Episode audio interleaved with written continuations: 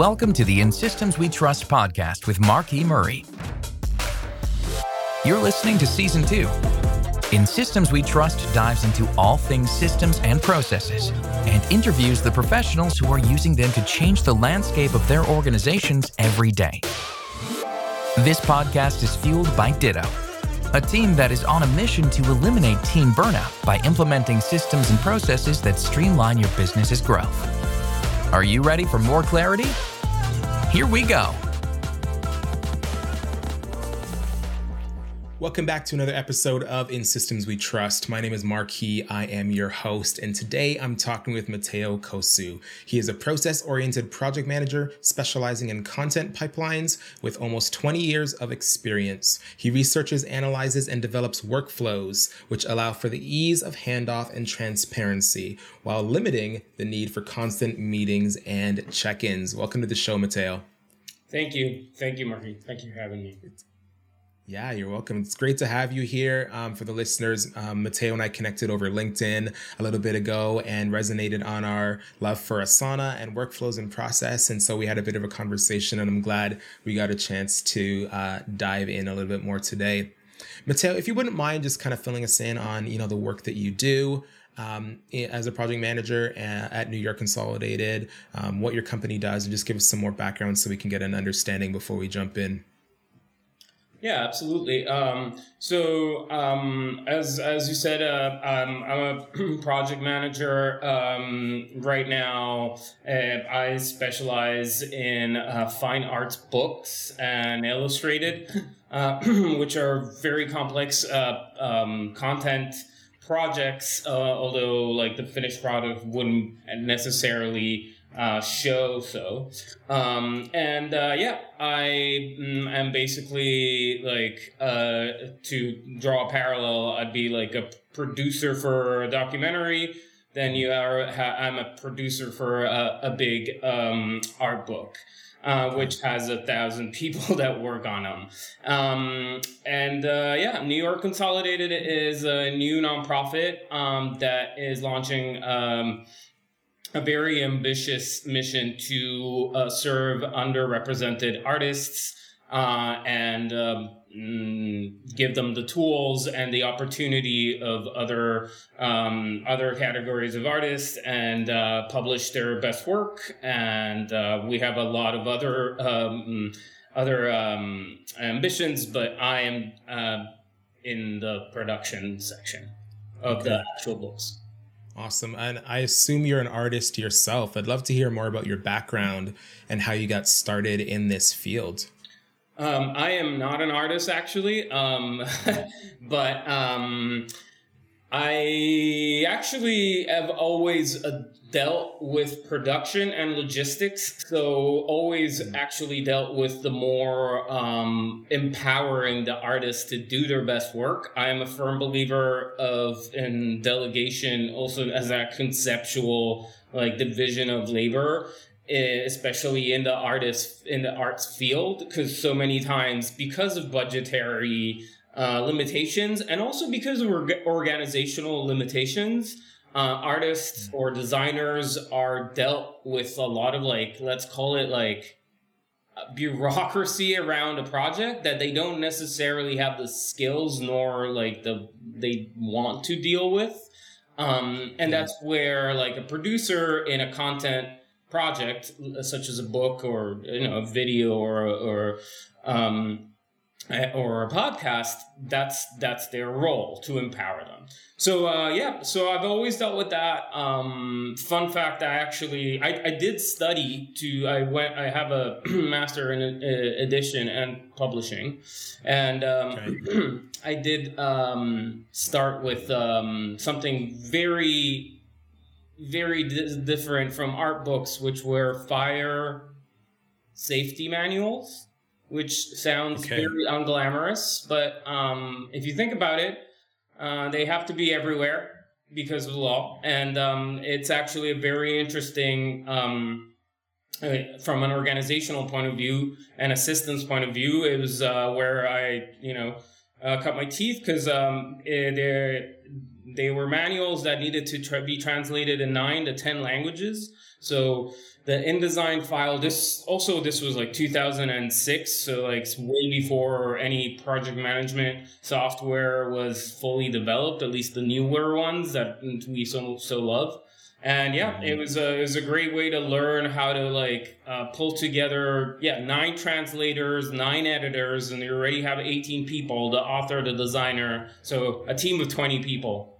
Okay with, with art being so subjective, I'm assuming then that the the work you were doing in the in the you know fire safety manuals was a bit more straightforward. There are regulations and things that are more stamped in stone, and then your work really comes in bringing together the individuals and the people to make the translations happen and and make sure there's consistency across the board. Would I be correct in making that assumption? Absolutely, absolutely, and um and honestly, like uh, you know, art is one thing and publishing about art is another and there has to be structure in that uh, because a book is um, is basically like a magnet for pitfalls. There can be typos there could be things that you have forgotten to uh, clear for publication and and the book is printed and there's so many things that you need and de- dependencies that you need to establish to meet those deadlines that like a, a distributor, for example, uh, wants. Okay. What what is fine art publishing? Can you dive into that a bit more? We had a obviously a quick conversation before we hit record here, and you said that you often will be in situations where people ask, "What do you do?" And you know, you you some you relate it to a producer, right? A television producer, music producer, whatever it may be, bringing people together. How does that translate in the fine art space? Right. Um, so fine arts publishing is anything you'd find, uh, let's say, in any big museum that you that in our big cities. Like let's say the MoMA bookshop will have uh, um, a lot of catalogs, um, a lot of like monographs about one particular artist, or um, even more complicated books about um, an, a particular exhibit with I don't know tens of artists. Mm-hmm. Um, but in in publishing, fine arts uh, would be divided between like either like photo books, if, if to make it, uh, or like another term which is not loved but it does communicate, coffee table books. Um, right. And um, yeah, I mean um, anything from I can actually show you guys anything from like a monograph. This is Anna Oppermann, uh, published by the uh, inventory press. So, so, like you'll have one artist and uh, her artwork and a bunch of essays uh, to mm-hmm. preface it, or anything like this. Just in time for the Euros, it's uh, like essays about soccer and interviews and um, uh, photography essays and so forth. So this again is 256 pages wow. 18 people working on it. So as a producer i do pretty much what a producer in a documentary would do would be to like again enable everybody to do their own their own best work keeping everybody on the same timeline and make sure that dependencies and bottlenecks are respected and avoided. Okay how do you do that? Let, let, us start right there and and, and, and jump in because you're bringing all these people together. You know, your job is to keep the project on track, you know, on budget, on scope, all of those things. And so, where does this start? I'd love to understand the full timeline, right? Um, artist, maybe one artist is leading the project. They have an idea, a thought, they have a network of people they want to resource to help them put this together. Are, are they approaching you? Like, where does the project start and how do you do your planning? Right. And then actually get into the execution so that you can deliver, you know, the, the final product.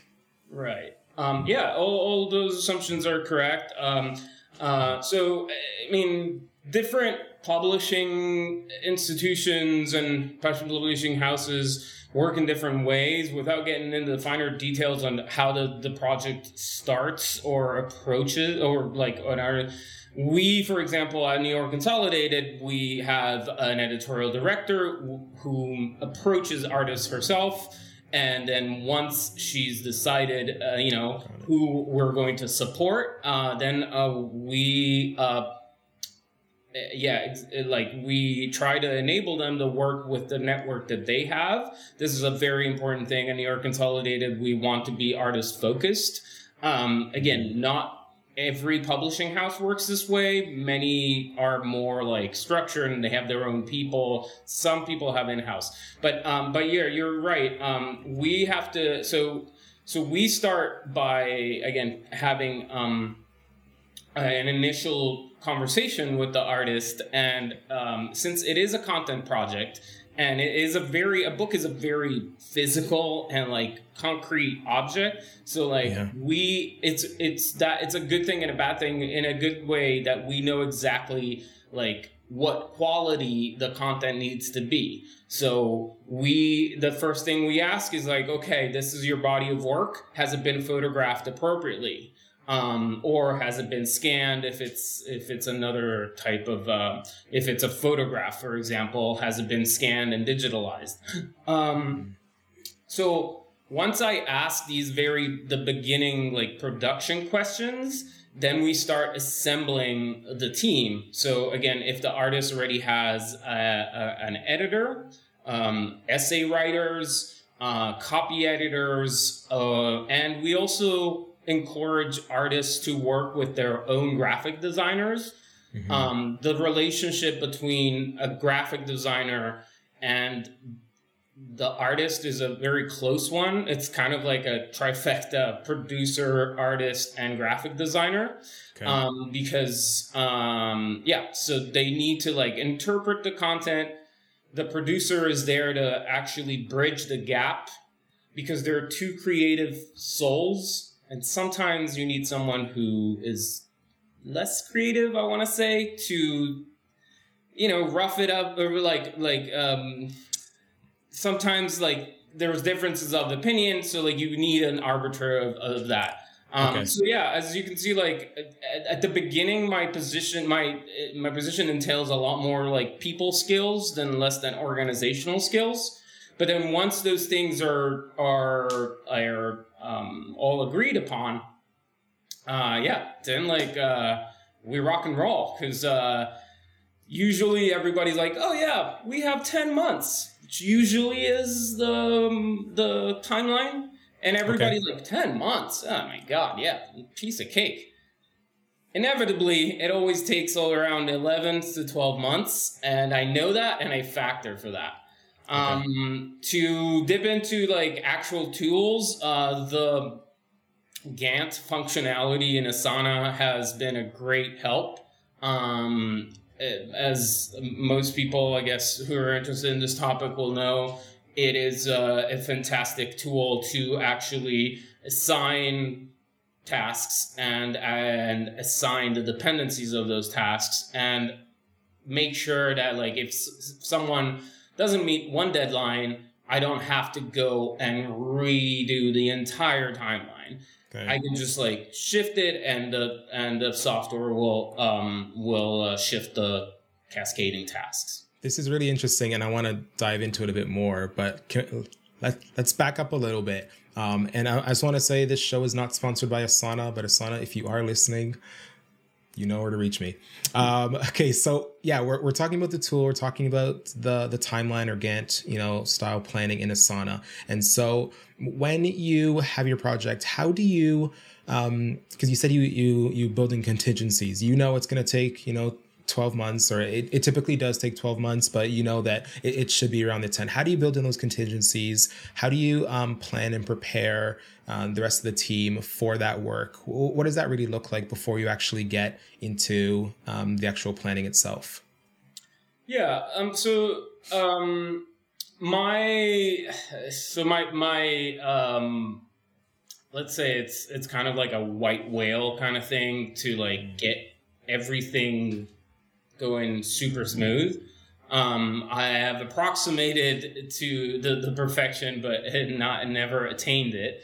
Um, but so that's exactly it. Like I do factor in some contingencies, usually um, between um, I give like editors more time than they actually need.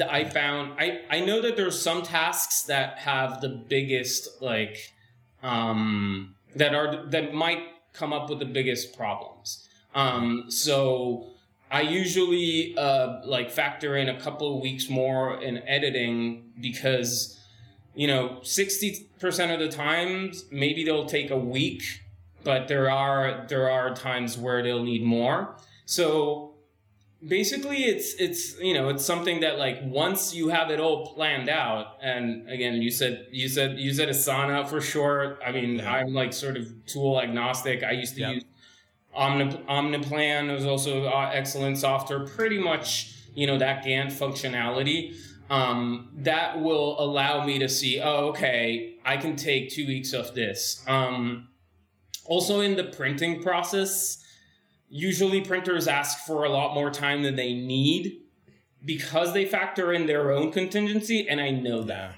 Yeah. Um, so i know qa I'll, they have to consider and things like that.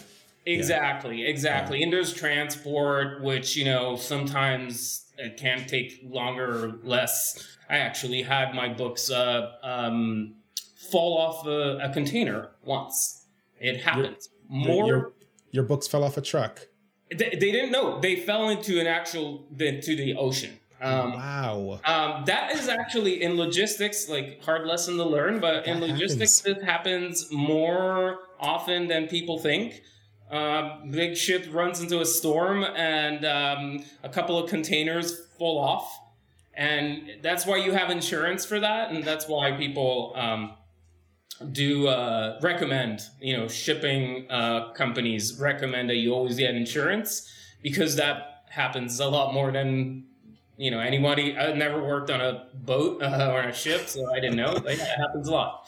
There are so many questions I want to ask around that, but I know it's going to take us way too far off track. Okay, so you're building contingencies because yeah, printing, shipping. Okay, good to know but yeah so and and those and those are factored in in my gantt chart um, and uh, so at the beginning, I'm taking the, the full 12 months. I always consult with the editorial manager, with the publications manager, um, to uh, assess what the best like release date is. Okay. Um, and you know, so there's ways that I can like extend or compress those deadlines because I know where the like the, the troubled points are. Yeah. Um, and I know what other player in my team is actually factoring their contingencies. Okay. So I always know that, like, oh, you guys, you could do this in a week less if right. we have problems. Okay. Um, I'd love to know who your your your key stakeholders are. Like we have the designer, we have the artist. You talked about your editor. Who are those people, and are you planning as a as a group, or does it start with you um, drafting out the timeline and then bringing it to them for input before you build out your your backlog of items?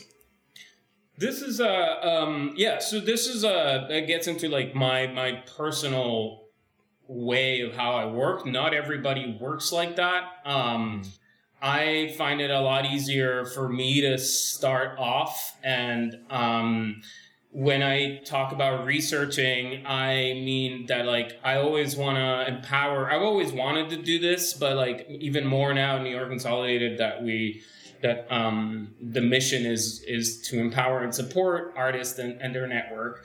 Okay. I want to uh, have people work in the best way they know how to. So I don't really want to impose methods of work. I want to see if they can, if like their methods of work, I can adapt to their methods of work, and usually that is is one hundred percent possible. Um, um, but again, like there that phase of research, meaning how do you want the files? Are we all working from one single, um, let's say, shared folder? Um, yeah. what kind of uh, for editors for example what kind of software do you use? Because um, that can also like change the timeline. There are like old school editors for example that will only um, copy edit on printed paper. Okay. Uh, which obviously is you can like you can uh, probably uh, you know zoom like the problem is that like then you have to re-enter, redigitalize those corrections. Oh wow! Um, so, yeah. so uh, you know, you, I, am again, I'm not like I. There's other people that are like, no, the you are gonna have to use this, but you know, some old, old older older professionals are comfortable on paper, and then on paper we do it, and that's uh, when we actually have to factor in another week. Um, but uh, yeah, so it, it kind of starts for me from the research, and another really important thing that like most people don't think about is um, I'm always working with uh, um, freelancers. Most most right. So they have other projects, and it's very very crucial for me to ask the questions in like in eight months time when we're going to be crunching to go to print um, do you have any other projects starting? And that's very important because then i will you know change the timeline accordingly. Okay. Interesting. Where do sponsors and like advertisers come into this as well? Are you um, you know raising funding? Uh, is someone else on your team doing that to to fund these projects yeah, so I mean, this is a um, this is a, a, nonprofit, so it does have a, a board and it does uh, raise uh, money for the publications year, uh, donation based, and so forth. Um, this is actually very interesting in terms of um, of um, um, uh, of systems and because we started from scratch and i was the one who set up their um, basically their pipeline from the donations to link with the budgets then to link with the print runs. And um, and that is mostly done in in airtable for example. Um, but um, so yeah so funding goes through there. Um, there's so many types of publishing that like funding can come from a lot of places but um but for nonprofits the book is usually 100% funded when we start the work Hey everyone, it's me, Marquis. I just wanted to take a minute to tell you a bit more about Ditto. If you've been listening to In Systems We Trust for a while, you've heard firsthand accounts of how systems and workflows change the landscape of work for businesses and leaders across the globe. Ever felt like there just aren't enough hours in the day? Is your startup starting to grow and scale and you're wondering how your systems will scale with it? Maybe you're part of a widespread multi level corporation that needs to update and overhaul its standard operating procedures. Well, if you can relate, Ditto can help. Eliminate team burnout, keep your best talent, and have a clear system in place to help you and your business achieve your goals. Visit thinkditto.com to learn more. Uh, I'd, I'd, be interested to know because you kind of went there and you said in the beginning you were doing it all yourself and it's kind of evolved. As we think about process improvement, what has the evolution of you know your work looked like from you know you're you're looking at you know fire safety manuals you're transferring over to arts and you're you're connecting with these people. What has that looked like? How have your systems evolved? And like what within your tools what um, sops have you developed or templates within something like asana? What has that all looked like to get you to the point you're at right now where you know with certainty that you know a project will take this long and and you can plan it and make sure that you deliver? Well, what does that evolution looked like um, yeah, I mean, that's uh, it's a great way to see it. Um, I um, actually uh, try to see my templates, and I, I do have a lot of templates uh, that I use. I I produce a lot of like how tos because again, I work with different people all the time. Um, mm-hmm and I see it as like uh, condensing like the years of experience of I've had into working this in something uh, which is not just in my head because uh, a lot of people work from like pure experience which is great. Again their method works for them but i have to have everything written down. And like sometimes the best way to like write down things are is a simple like asana um, template uh, yeah. with the timelines and everything. And, um, you know, you just give it a start date and it, it will translate. That is how, like, I've condensed um, the, the contingency, the, you know, the, mm, the, the process of researching, asking people, all of that stuff is like condensed into an Asana template.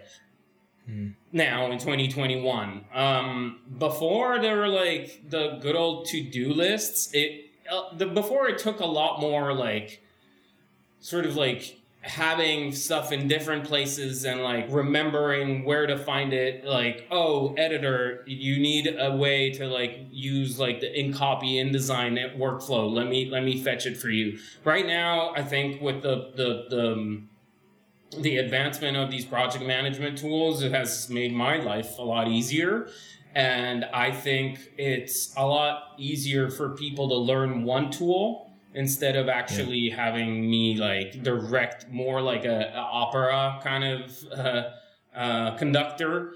Uh, now it's more like I am like ushering you through this process and I'm helping you out, but like you have it all written down at any time. Right. how, how do you how do you handle change management? because uh, I, I, can assume that you know with you know the different artists and different opinions and different thoughts as you know you start to see mock-ups roll out um, you have your milestones you have your deadlines and it's your job to keep the project on track.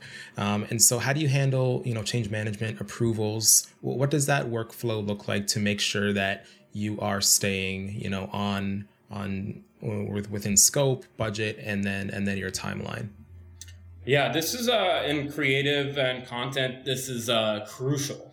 Um, in fact, um, most uh, you know designers and editors, anybody who like works on the actual content, will set a limited number of uh, uh, of reviews. Yeah. Um, which you know, obviously, like uh, it's this is uh, very important. So.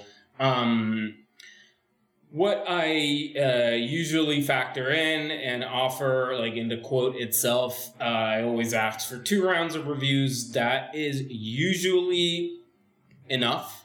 Mm-hmm. Um, this actually needs to be. Um, uh, this actually needs, but this is like enough because we've had these conversations before and we've set really precise yeah milestones and ways of working before and we've set responsibilities. Um, in saying like um, for example if the if the person sometimes there's a publisher and a co-publisher uh, and that they have to do final approval um, that's when usually the problem lies but the problem on uh, agreeing on creative for example needs to be resolved a lot earlier in publisher and co-publisher approving the designer themselves. Yeah. Um, so this is kind of more philosophical because like reviews could be smooth or they could go on forever. And when they do, it tells me that like there was a step that wasn't done properly before. Do, you know, because it if you like someone like you know designers you know it's the same process as as an architect for example yeah. like you know if you've seen this architect's work before you know that it's going to be in line with what he or she has done before right. so like if you if they surprise you it means that like you haven't done your research properly on how these people like their creative vision I, I would love to go. Uh, I'd love I'd love to go there for a minute if if, if I can interrupt. Sure. C- can you think of an example or a time where something like that happened where it went wrong where maybe we weren't as diligent in the research and you know um, we we put in a change management request or um, and you know th- th- there was an understanding that we have set amount of revisions and you know whoever it was was not okay with that can you tell us about a time where it went wrong and you had to go outside of the norm and maybe it delayed a project yeah um, so i mean um, we worked with uh, one on one book uh, we worked we were like uh, more than uh, like there was a, two publishers involved and there was um, a younger designer that was brought on board uh, and uh, actually before my time but wasn't properly briefed on on budget on scope so the problem there again like i didn't know that he hadn't been briefed um, but like when the the first concept uh, graphic concept came up the artist was okay with it, but nobody else was. Um, and then, so like we actually had to backtrack and review what he was designing for. That was the the problem. I actually didn't even like share that concept because I knew it was going to be rejected. And um, it was actually a lot easier to backtrack instead of like trying to like shove it down people's throats and say, yo, it's good. A lot of people with creative think that like sometimes it's just a matter of subjective opinion, which it is in a, to an extent, but most of the times there is a very precise scope. And like once I saw that, I knew that that scope wasn't that precise. So it was a lot easier for me to go back, have a meeting with the artist and the designer, go back to the scope, go back to the actual budget that they could use and then sort of take we took two weeks more and then went back. I think it it, it definitely like instead of like i could have chanced it maybe they would have been okay with it and i would have saved two weeks but i in this way it was like it was like do i risk it and i'll lose a month if it's not or do i just sh- surely just lose two weeks and i yeah. went with the, conservative option yeah, I think you made the right decision in that case. Um, really interesting. Came out well. For- the book is uh, reprinting, so that's that's always a good good sign. Okay, that's awesome. Um, yeah, let's get back because earlier you talked about you know you're coming back, you're coming and bringing your team together, and people are used to using different tools and methods and approaches. And so, how do you how do you handle that? I'd love to know what tools you use. We, we've talked extensively about Asana. You mentioned Airtable quickly. Can you talk about the the tools that you use, you know, within a project um, lifetime to to get the the project across the finish line? Like, what do those things look like, and and how do you manage, you know, having to maybe learn a new tool or onboard, you know, a, a, team member or a project team member on, on something that you use that you need um, them to be well versed in? Yeah. Um, that is uh, the most difficult part of any job, I think. Um, is to for starters is to like yeah get people to use proper tools because the software companies keep pumping them out and honestly some of them yeah. hit or miss but um, there have been amazing advantages in the for content adobe creative cloud and um, you know a Asana and Airtable, um, and and then also especially like if you're working with content in terms of like sharing, so tools like Dropbox and um, uh, Google Drive. The problem is that like a lot of these tools actually overlap. Yeah.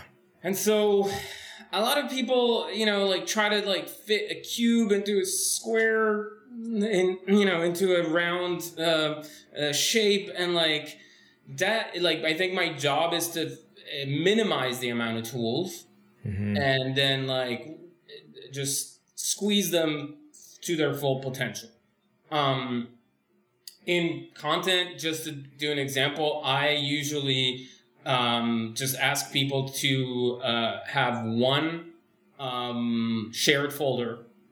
Do not and that like like one shared folder so like google drive or dropbox. Um, i ask everybody to be on the adobe creative suite which is uh, very standard for designers not as much as editors.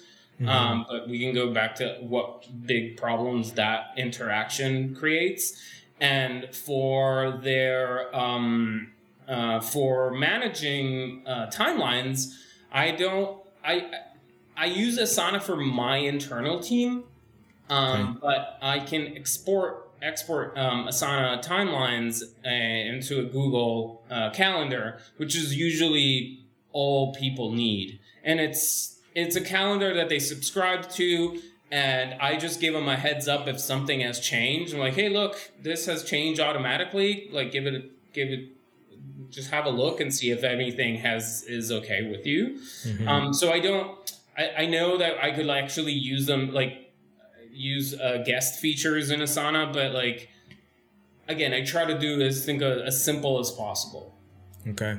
And yeah, I'd, I'd love to know like, are, are, your processes documented and housed in Asana? Are they in your Google Drive or, or Docs? Because a question I always love to ask our guests is how they provide that clarity for their team members, because there's this, you know, lurching issue. Um, uh, that, that's called work about work. And it's actually a term that asana coined where like there's all the in-between stuff where people are trying to find out how to do something or find out where uh, a file is stored or what the deliverable is or where that date is. And so well, how do you combat that problem work about work? And then um, where do you store and house your your your knowledge for anyone that's coming onto a project yeah, um, th- uh, that's uh, definitely uh, a huge problem in uh, bigger organizations. For teams of about 10 to 15, which is usually what a, a book entails, um, I um, find it easier to have a meeting with the different teams at the beginning. But I do have um, a process, a very detailed process description which will say where everything is stored, where everything is supposed to be stored, and mm. where people will find the relevant information to their jobs. Now, okay. it is this in a perfect world. You, I, I tell you where everything is. I tell you where the document is. I'll see you in ten months. This never sure. happens. Um, but that's fine. I mean, that's my job. Uh, at the beginning, I see that like at the very beginning, like milestones, people will ask questions um, of, and I will e- either answer them and point them to where they can find uh, the actual well, you know, where the document is describing the mm-hmm. process. And the process is like on paper pretty simple. Um, right. Where it gets complicated is obviously in the details and like meeting those deadlines and, and um, but uh, yeah, so usually it's a it's a combination of initial meeting, uh, very well detailed, and uh, process um, description, which I go actually and like pe- get feedback from people Because if they don't understand a part, I re- rewrite it, and then yeah, yeah, like you know, constant um, like let's say support for my team. Okay, awesome. I love it. Yeah, like with us at Ditto, we, we house everything within Asana. So we have all of our project templates. Obviously, we do our, our project planning, right? Similar to you, we often start with like the, the high level statement of work and we'll do our timeline planning and then break it down into different sprints from there until we get to the end. Well, when it comes to all of our docs, though, yeah, we store them all within Asana as well. We have a space called our SOP index and so they're all listed there. It's it's obviously searchable, and you know people can come in, and th- that's typically part of the onboarding is they need to go through that section as it relates to their role or their department, and then they're looking and seeing okay how does this apply, and it's often if they need to do something, we're just copying a link. Here you go. Right? And then it gets people used to going to one place to to look for that for that knowledge. And you know the the goal and I'd love to know how you include your internal team in this process because you started this, right? You know, you have this, you know, um, this knowledge about the system, the process, the workflow. It, it's yours. How, how, do you resource your team? Are they involved in the process improvement um, um, yeah, stages well, at all? Um, definitely, my my, my uh, the internal team has um, it has the advantage of being internal and obviously yeah. of having access to uh, the Asana, which um, I, I 100% uh, think that like if I could actually put everybody on Asana it would be easier. But like again, with people that m- might only need to work one week really intensely, maybe it's easier for them to not having to go through that onboarding. Um, that being said, my internal team gives me a lot of good feedback, and we've been doing this, uh, you know, almost a, almost a year now on what the best process, especially for handoffs, is, and to, um, you know, there's multiple projects at a time. Uh, the team might not only be focused on publications. There's you know there's a fellowship there's a we actually have a, a, a, physical space in manhattan that we're launching. So like they okay. might be involved in other stuff and like so the question is more um, how do i get how do i get this stuff on your radar? And um, so that the handoff i think is uh, the most important thing in internal teams. Um, I have used the Asana approval function uh, yeah a lot, and um, that uh, has simplified a lot of things. Um, uh, but yeah, uh, especially that I was I was I was talking about how the different tools interact. That's very useful. That um, you can put um, a, a PDF, uh, which might be like yeah. a design concept for approval, right there, and they don't have to do that work of work of like, hey Matteo, where is this file? Did you yeah. send it to me via email? Like we don't have that anymore. They know right. that like once their task pops up in their my inbox that that's all they need to do is click there and go on from there. Yeah, there's definitely some great onboard features. Yeah, that's a really good point. I can't believe we haven't covered this yet, but when it comes to the actual production, what what's your approach to project management? Are you doing uh, waterfall? Are you you know Scrum? Are you Kanban? What does that usually look like within Asana, and how do you how are you managing?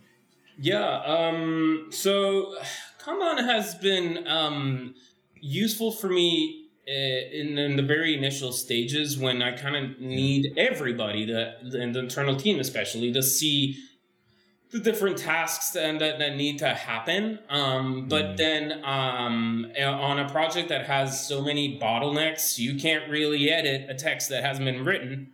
Um, yeah. That needs necessarily to be a, Gantt, a Gantt uh, kind of a structure. Um, okay.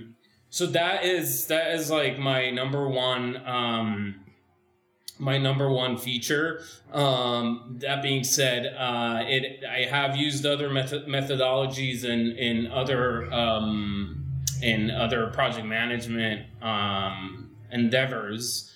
Uh, I actually like took a break from publishing to help with the with the effort in uh, fighting the pandemic and joined uh, a, a, company called Curative that was deploying vaccines uh, uh, nationwide.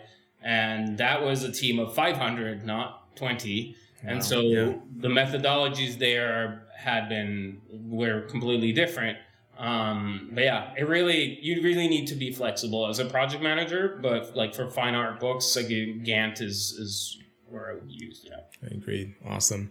All right. So as we're as we're wrapping up here, I, I love to always know if, if, you're speaking to creatives, project managers that are listening in today, what's one thing that you think that they're overlooking when it comes to process improvement, work management, or even project management in this case?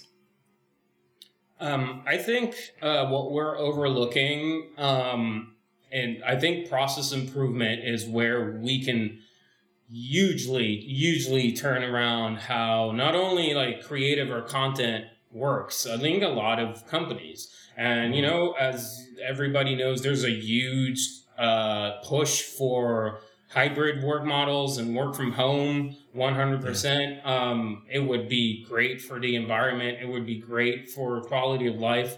But um, a lot of people don't want to do it because they're missing those they think they think that productivity will go down. Um, there's actually many studies that will prove the opposite, but productivity is bound to go down if the process isn't there.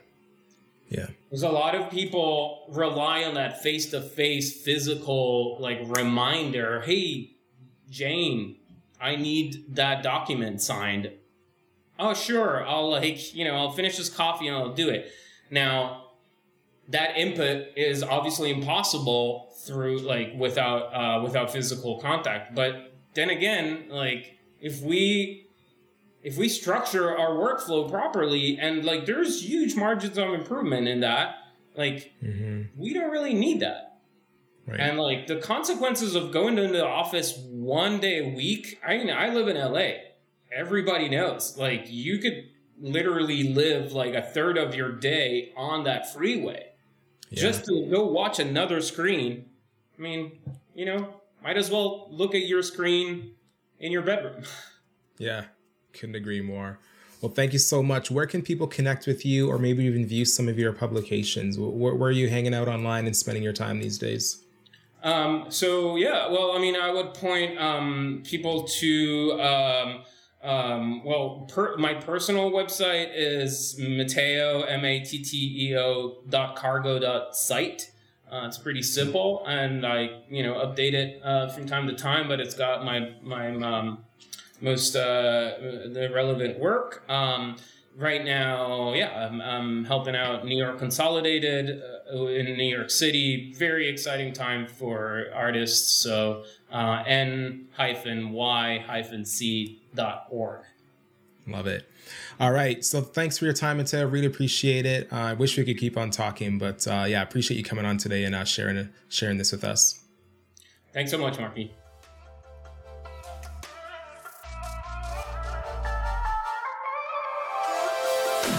Thanks for listening to the In Systems We Trust podcast with Marquis Murray. If you liked what you heard today, hit subscribe so you don't miss an episode.